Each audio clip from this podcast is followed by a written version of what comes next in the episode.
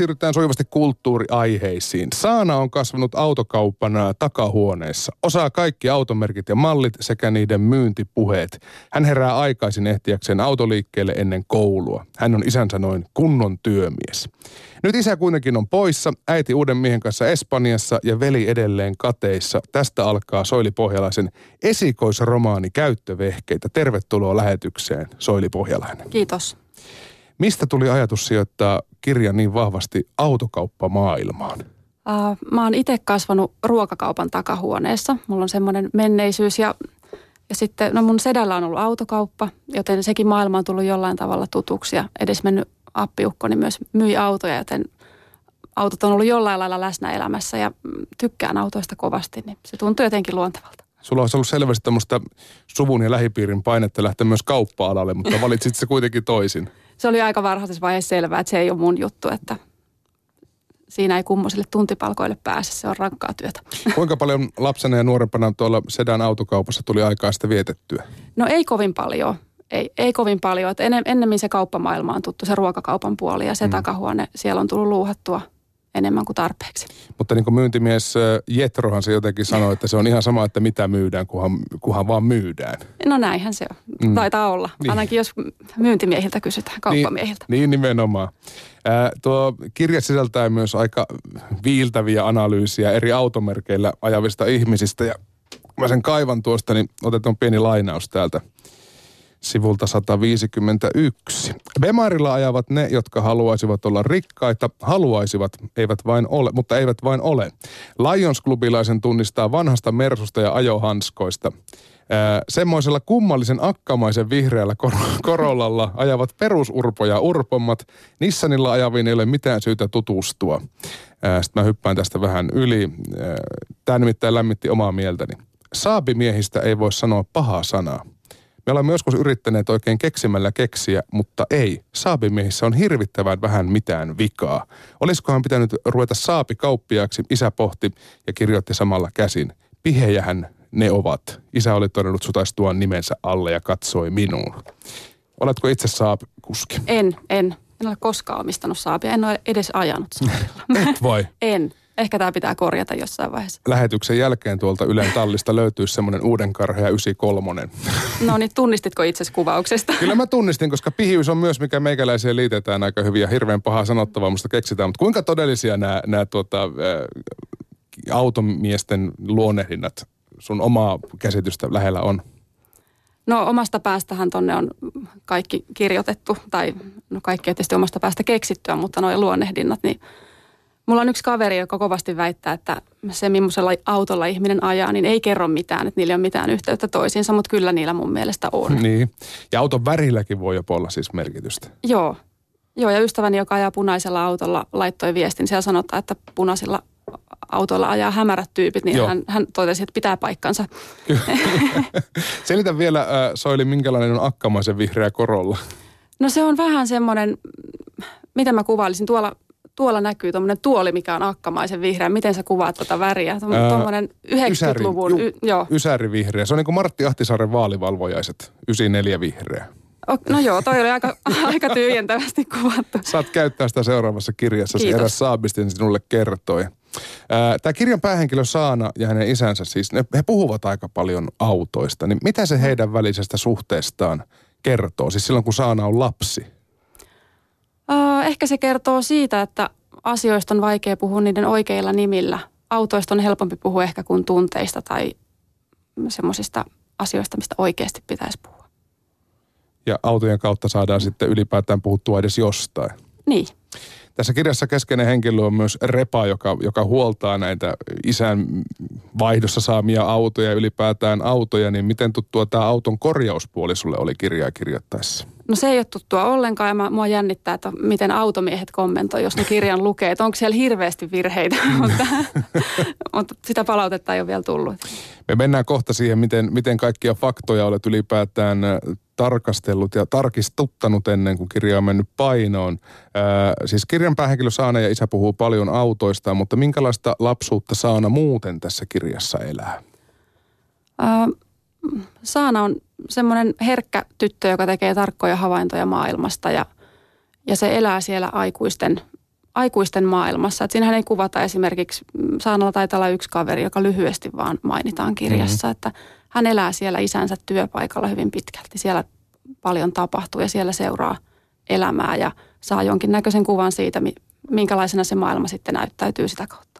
Niin vaikka tässä jo heti kirjan alkusivuilla mainitaan se, että isälle saattaa viina silloin tällöin maistua vähän liikaakin, niin mm. jotenkin se lapsuus on kuitenkin aika turvallisen oloinen. Ja siinä samassa pihapiirissä, kun on koti ja kauppa, niin autokauppa, niin se elonpiiri on aika hyvä.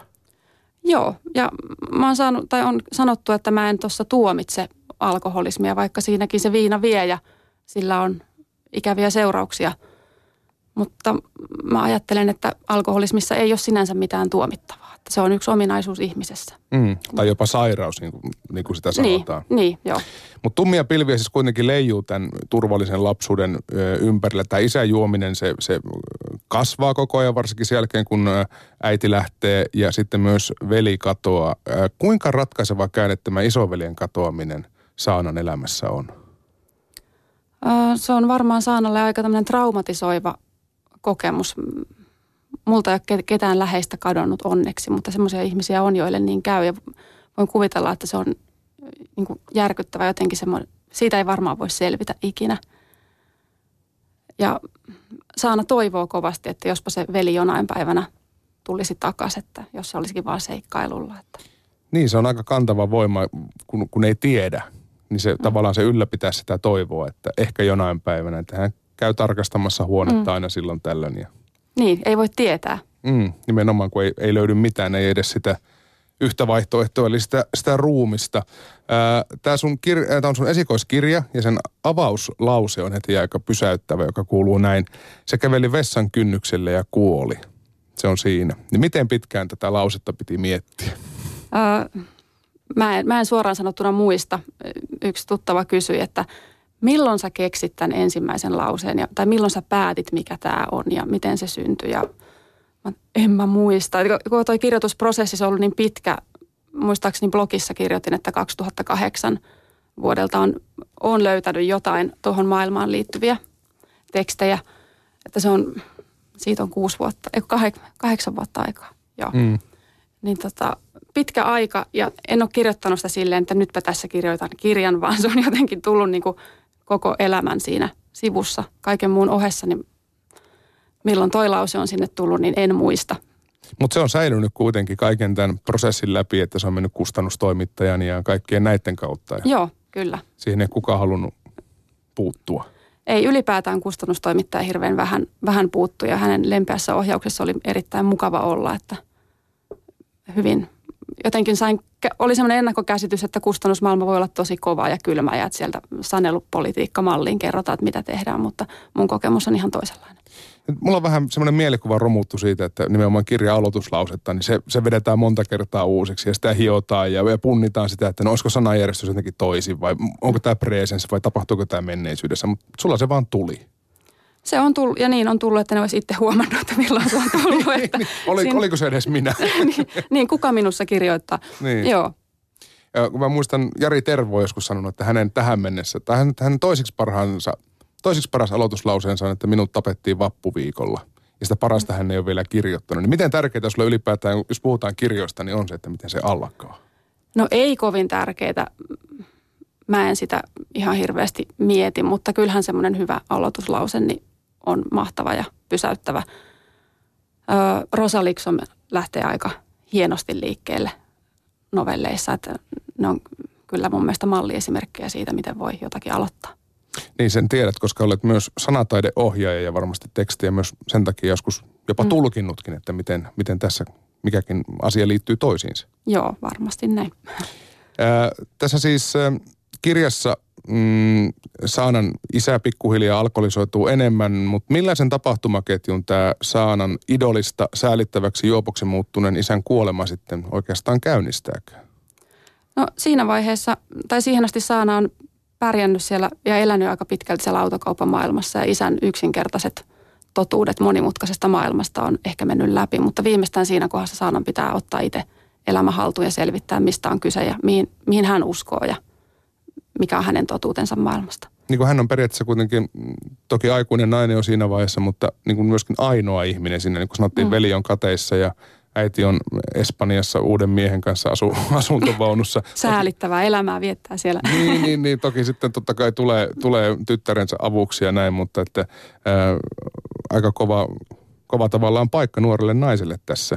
Ää, niin kuin sanottiin Soille, niin sä oot toimit, ää, toimit ja työskennellyt myös sanataideohjaajana, työskennellyt toimittajana ja tiedottajana ja nyt sulla on esikoiskirja pöydällä, niin miten tämä tie kirjailijaksi tapahtui?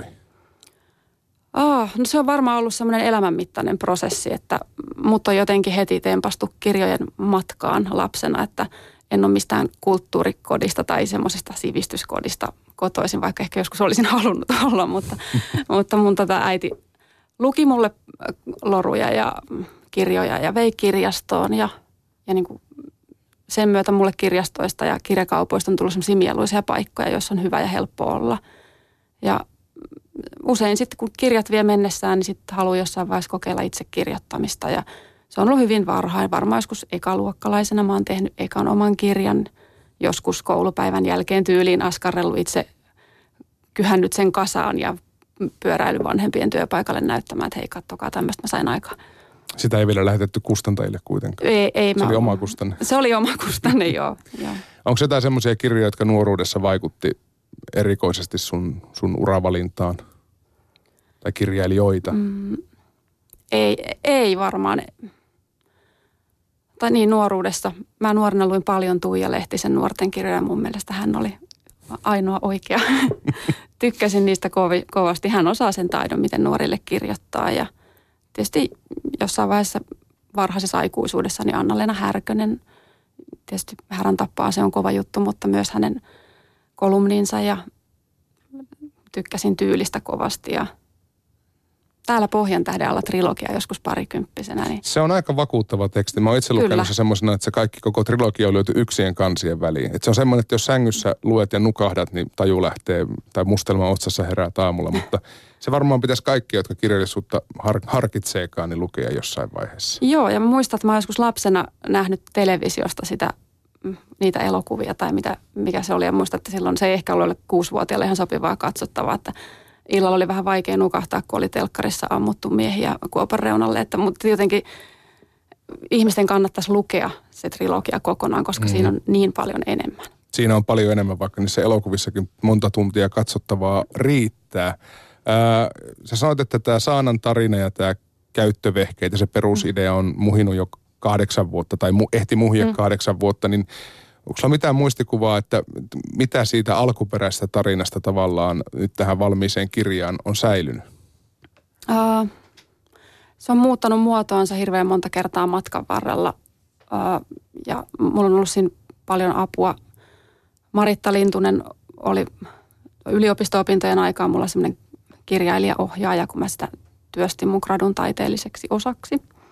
Ja silloin tarina oli aika lailla erilainen – sitten myöhemmin Marimörön opissa Marilla on mieletön dramaturgian taju, niin hän niin kuin, hänelle niin kuin iso kiitos siitä, että se on nyt kansien välissä, että siihen saatiin semmoinen ryhti ja semmoiset rakennustelineet ympärille. Mutta ehkä siitä on jotain semmoista, mitä siinä nyt olisi järjellä. Se sen tytön kasvu, semmoinen joku, joku tunnelma, maailma. Mm. Niin kyllähän tämä lajityypillisesti on semmoinen aika tavallaan perinteinen kasvutarina, mutta oliko jotakin mm. semmoisia kliseitä tai, tai niin kuin kuluneita juonia, juonen kuljetuksia, mitä halusit nimenomaan välttää, kun kirjoitat kasvutarinaa? Mä en ole ollenkaan miettinyt noin paljon tuota kirjoitusprosessia, että mä kustannustoimittajalle jossain vaiheessa kuvailin, että kun tämä on ollut semmoista paperille oksentamista, ja se on ollut myös tavallaan hirveän terapeuttista, semmoinenkin ulottuvuus tällä prosessilla ollut, että että mä en ole kauheasti miettinyt, että nytpä aloitan tästä romaanin ja aion väittää tällä maailmasta, että. Mm. Et se on enemmän ollut sellainen, että se on tavallaan niin kuin myrskynä tai oksennuksena tullut paperille ja sitä materiaalia ja sitten on ruvettu, että hei, mitä hän tästä nyt saisi.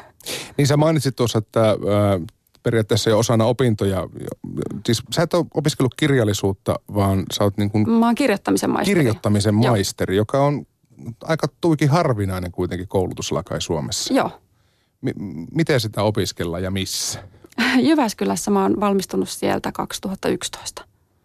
Mutta mä tota, oon ensin valmistunut kulttuurituottajaksi ammattikorkeakoulusta ja sitten kirjoittamista opiskelua voimessa ja myös kotimaista kirjallisuutta ja, ja sitten pääsin niihin maisteriopintoihin. Oliko tämä Saanan tarina tai tämän tytön tarina, en tiedä, nimi vielä silloin Saana, niin oliko tämä mitenkään osannut sun opintoja siis? Öö, on se ollut, joo, koska kyllä mä oon tota tarinaa muodossa tai toisessa on siellä kirjoittanut ja tehnyt. Eli varsin, varsin pitkä prosessi. Kyllä. No vaikka kannessa lukee sun nimi, niin ensimmäistä kirjaa tehdessä mulla on sellainen mielikuva, että se on kuitenkin aikamoista tiimityötä. Mm. Tässä on mainittu jo kustannustoimittaja Mari Mörö, mutta että mitä kaikkia tai ketä kaikkia muita tämän prosessin ympärillä on tiivisti ollut sitten? Uh, ketähän siellä on ollut? No, tämä kirjailijaohjaaja Maritta Lintunen oli jossakin vaiheessa auttamassa ja hän sitten tuuppasi mut hellästi Mari Mörön hoiviin ja tietysti on ollut joitain tyyppejä, joille mä oon näyttänyt tekstejä, jotka on lukenut sitä. Kaikkein läheisin ihminen, mun mies ei halunnut lukea sitä. Hän oli hyvin va- vakuuttunut siitä, että siitä tulee vielä kirja ja hän lukee sen sitten, kun se on kovissa kansissa. Ja näin hän myös teki. Ah, hän luki sen kuitenkin. Joo, luki, luki, luki. Ei sanonut, että odotan, että sitten tehdään elokuva. Ei, ei, ei sen. Niin kova usko ei ollut. Mutta kirja kuitenkin tuli luettua. Ää, millainen tilanne se oli, kun, kun tota käsikirjoituksia varmasti olit lähettänyt useampiin, useampaankin kustantamoon ja sitten kun vihdoin yksi näytti vihreää valoa, niin minkälainen tunne se oli, että minusta tulee esikoiskirjailija? No se oli hieno tunne. Oikeastaan se, mä joskus laitoin sen teokselle ja silloin edesmennyt legendaarinen Silja Hiidenheimo samana päivänä soitti mulle, kun mä olin lähettänyt sen. Niin se oli semmoinen wow. ja ja tota, se asia ei sitten edennyt ja, ja tietysti Siljakin on edesmennyt ja se jäi, jäi sieltä, mutta tota, mä sitä ajattelin, että jos mä oon päässyt niin pitkälle, että Silja Hiidenheimo on soittanut mulle, niin mitä tämäkin riittää jo mulle, että mä varmaan sitten ehkä osaan kirjoittaa. On sitten kun Ville Rauvola soitti mulle viime syksynä mun esikoisen syntymäpäivänä, mä olin töissä, vastasin puhelimeen, niin olihan se vähän kun hän esitteli kuka on ja mistä, niin mä ajattelin, että no sitten se sanoi, että tämä on ihan kiva, mutta tota, ehkä tämä kaipaisi vielä sitä tai tätä. Ja sitten kun hän sanoi, että me haluttaisiin tämä kustantaa, niin mä olin, että oho, aijaa. Mitä sen jälkeen tapahtui? Mm, menin työpäivän jälkeen, se taisi olla maanantai, mä menin Korson alkoon, ostin sieltä kalleinta samppania, mitä Korson alkosta löytyy. Sieltä ei löydy kauhean kallista samppania, minulla oli varaa ostaa se. Ja sitten juhlistitte? Juhlittiin. Mit, miten no. iso juttu se oli sitten loppujen lopuksi miehelle, joka oli sanonut, että hän lukee sitä, kun se on kovissa kansissa? No ei, kun hän vaan sitten jankuttaa sitä, että mähän tiesin, mähän mm. sanoin. Mm. Mutta niin me miehet, niin me miehet niin, tehdään. Niin. Pystytkö sä kirjoittamaan tätä ihan täysipäiväisesti vai? vai en, en niin... missään nimessä. Tota, mm, kahdeksan vuotta on pitkä aika. Ö, en ole kirjoittanut joka päivä. Vähän silleen niin kuin sykäyksittäin. Ja sitten sitä on kuljetettu mukana johonkin mökille ja lomalle. Sitten kun on vapaata, niin sitten on tehty ja tyhjää aikaa. Niin. Vaikka kahdeksan vuotta olet jollain tasolla ainakin tähän käyttänyt, niin tuliko lopussa kuitenkin vähän kiire? Uh, joo, itse asiassa julkaisuaikataulua vähän vielä sitten niin kuin aikaistettiin, että no te, pitäisikin saada jo vähän aikaisemmin valmiiksi. Lopussa tuli ehkä sitten se semmoinen faktojen tarkistelu, että hei, täällä on epäloogisuuksia, miksi mä en ole tätä miettinyt ja miksi olen oksentanut paperille, miksi en ole suunnitellut insinöörimäisesti tätä, että siinä tuli semmoista pientä säätöä, mutta hyvin pientä. Ja sitten loppuvaiheessa tuli semmoinen, että tämä on niin ällöttävä tämä teksti, että mä enää jaksa. Mä en jaksa enää yhtään kertaa lukea. Mä en olisi lukenut sitä nyt, kun se on kovissa kansissa. Viimeinen taittoversio on viimeisin, minkä olen lukenut. No niin, paljastuksia alkaa tulla. Siellä voi olla vaikka mitä, jotakin keittokirjasivuja välissä. Niin, mutta sehän olisi aika kiinnostavaa. No se olisi kieltämättä kyllä. Joo. Ää, kirja sai muuta ainakin hymyilemään Mairiasti monia otteeseen, koska siinä sä kuvaat hyvin tarkasti yksityiskohtia ja niitä ympäröivää maailmaa. Ja, ja jotenkin 80- ja 90-luvulla itsekin kasvaneena, niin siellä on hyvin paljon semmoisia asioita, mihin osaa, osaa samaistua. Vaatteet, musiikki, mitä kuunneltiin ja kaikki. Niin millainen aikamatka tämä sulle itselle oli sukeltaa sinne 80-luvun ja 90-luvun maailmaan? No, mulle se oli aika mieluinen.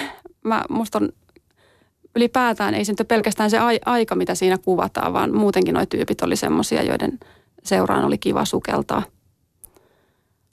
Ja sen verran vi, niiden kanssa vietin aikaa, että ei, enää ei ole mitään tarvetta sukeltaa, että nyt se on, niin kuin, se on nähty. Mutta tota, niin, onhan se 80- ja 90-luku, sehän on kovin naurettavaa aikaa monella tavalla. Niin, siis kun mä mietin vaan, että se on vaikka siis sun teksti on aika semmoista ää, säästeliästä, mutta se on hirveän kuvailevaa kuitenkin, niin riittikö sun omat muistikuvat ihan siihen niin kuin tavallaan, tai mielikuvat, mielikuvitus siihen, että sait vaikkapa 80-lukulla sen autokaupan ja, ja sen sisustuksia ja kaikki nämä, vai pitikö jotain lähdemateriaalia selata? No ei tarvinnut, kyllä mä mielessäni menin sinne setäni keravalaiseen autokauppaan ja siellä, siellä oli myös uima-allas, ihan niin kuin kirjassakin on. Ja autokauppoissa on uima-allas. Joo, se oli siellä sivu. Kyllä, näin vaan oli. Jotenkin, mä en tiedä, mun mielestä on hirveän helppo mennä takaisin siihen aikaan, kun oli lapsia ja muistaa, millaista silloin, miltä tuntui ja millaista oli, niin sinne vaan sukeltamaan ja katsomaan, mitä näkee. Pitikö tehdä jotain faktan tarkastuksia sen mukaan, että hetkinen, oliko toi jo silloin vai tuliko se vasta myöhemmin? Joo, piti. Esimerkiksi siellä oli jossain kohdassa isä muisteltiin, että se on kansitakki päällä jonain autonäyttelypäivänä. Ja sitten, että hei, eihän 80-luvulla ollut kansitakkeja. Että ne tuli vasta 90-luvulla, oli Simo vaatehuoneelta ja ne kansitakit. että, että ei, tämä pitää korjata. Ja oli siellä muitakin, tämän, tämän tyyppisiä. Miten paljon tähän kirjaan olet, olet sitten kirjoittanut omaa nuoruuttasi? Tämä on toki fiktiivinen mm. kirja, mutta että suurin piirtein Saana on sinun ikäisesi nainen tässä kirjassa. Niin miten paljon siellä on niin kuin sitä omaa nuoruutta kirjoitettuna? Öö, no on siellä. Että tietenkin tuo tarina on fiktiivinen, että mulla on onneksi kaikki perheenjäsenet vielä elossa ja tallella ja, ja vanhemmat ei ole eronnut eikä veli kadonnut ja, ja näin poispäin. Että, että se, se tarina ei ole totta, mutta siellä on paljon semmoista, mitä mä oon kokenut ja mitä mä oon nähnyt, mitä mä oon kuullut. Mä oon ihan törkeästi pöllinyt tarinoita ja, ja pistänyt vähän värikynää ja keksinyt omiani. Mutta siellä esimerkiksi tämmöinen niin kuin nuorison, nuorison vapaa-ajan vietto ja bileet mm. ja muut, niin niin, niin, ikävä Niitä, kyllä, sellaista niin, se vähän oli. Niitä sitä kaikki on tehnyt. Mutta yksi asia, joka palasi mulla ainakin kirpeänä muistikuvana heti kitalakeen, kun, kun se luin, niin oli UFO-karkit. Joo, ne oli hyviä ne. Jotka mainitaan. Saako niitä vielä jostain? Mä en tiedä. Mä en tiedä. Mutta mä muistan tietysti, mä kauppian lapsena on saanut syödä karkkia niin paljon kuin mä jaksoin. Muistan, me saatiin kerran veljen kanssa tukusta semmoinen kioskilaatikollinen niitä. Ai, ai, ai. Sitten meillä oli kaikilla kitalaat rikki. Äiti ja veli ja minä syötiin niitä. Ne on hyviä. Ne on hyviä, mutta ne on ihan hirveitä. Niin kuin, niiden käyttöliittymä on ihan kauhea, koska ne repii oikeasti kitalaa ja auki. Mm. Ne te olitte tietenkin kauppiaan lapsina sellaisia, että oli myös aina korillinen keltaista jaffaa jossain silmiössä. en, en mä muista. Siis Joo, no karkkipäivää ei ollut. Aina sai karkkia kun halusi ja mulle ei koskaan tullut siihen mitään himoa. Musta se oli jotenkin, mä vastustan karkkipäiviä hirveästi. Yksi varsin keskeinen tapahtumapaikka tässä kirjassa on Saanan perheen Lapin mökki. Niin mm. Soili, minkälainen suhde sulla itselläsi on Lappi? Öö, mä oon lomaillut siellä vuodesta 2005 lähtien. Ja tota, se on, siitä on muodostunut tärkeä paikka – se on tullut elämään vähän vanhempien myötä, että heillä on siellä tämmöinen mökki ja siellä tulee tietysti sitten käytyä. Ja tota, se on sellainen tärkeä paikka, missä tulee ladattu ehkä akkuja ja vietettyä semmoista tyhjää aikaa, että siellä ei tarvitse tehdä mitään. Se on ihan mahtavaa. Oliko se luonteva ottaa myös siksi kirjaan mukaan vähän tämmöksi niin tapahtumapaikkojen vastapainoksi? Oli. Totta kai se oli luontevaa, että helpompi mennä semmoiseen paikkaan, mikä on itselle jollain tavalla tuttu. Miten paljon nykyään Lapissa tulee aikaa vietettyä? Uh, mitenhän paljon mä siellä oon? Ainakin viikon vuodessa, usein enemmän, että nyt mä kävin toukokuun lopussa, olin viikon verran ja seuraavaksi menen elokuulla muutamaksi päiväksi. Että silloin tällä. Tässä on myös lappilaisia hahmoja tässä kirjassa, niin mm. miten heidän murteensa saatiin, saatiin vastaamaan sitä oikeaa? Mä sain sieltä paikallisen Markku Kurkkion, joka ystävällisesti käänsi mulle näitä. Mä pidän siitä murteesta ihan valtavasti, kun he sitä hoon päältä puhuvat, niin se on mahtavan kuulosta. Itseltä se ei kyllä taitu. Joo, ei, ei ruveta tässä sitä imitoimaan. Mutta ei, ei missään nimessä. Paikalliset on aika tarkkoja siellä, että mihin mm. kohtaan se H tulee, niin onko se nyt tarkka tieto, että, että minkä alueen murretta tässä nämä lappilaiset puhuvat? Ää, mä oon sen siellä jossain kiitoksissa vissiin maininnut, miten Markku on sen määritellyt, että minkä alueen, alueen soundi siellä kuuluu. Ja Markku varotti, että ihan varmasti joku tulee sanomaan, että tämä ei, ei mene näin, mutta kukaan ei ole vielä tullut valittamaan, mutta mä otan vastuun sitten. Jos... Eli tässä vaiheessa niin valituslistalla on auton korjaajat, siis me tekniikasta jotain ymmärtävät ja lappilaiset. Niin, heitä heit vähän jännittää, joo, joo, joo kyllä. Nyt, nyt soilia jännittää. Mm. Tätä kirjan valmistumista ja sun fiiliksiä pystyy siis seuraamaan sun, sun blogista. Niin mm. minkälainen, tai miten tärkeää sen kirjoittaminen oli kirjan kirjoittamisen kanssa yhtä aikaa? No se tuli hirveän loppuvaiheessa mukaan ja mä oon tosi laiskasti sitä päivitellyt. Mutta tota, se oli tavallaan sellainen tilaisuus, että nyt mä voin kokeilla blogin kirjoittamista, että mä olin aina halunnut sitä joskus testata. Ja siihen avautui tämmöinen luonteva mahdollisuus. No nyt kirja on jo kansien välissä ja kauppojen hyllyllä, niin vieläkö blogin pitäminen jatkuu? Kyllä se jatkuu. Siellä on nyt ollut hiljasta, mutta kyllä se, uskokaa tai jälkeen se jatkuu jossain niin, niin. vaiheessa. Joo.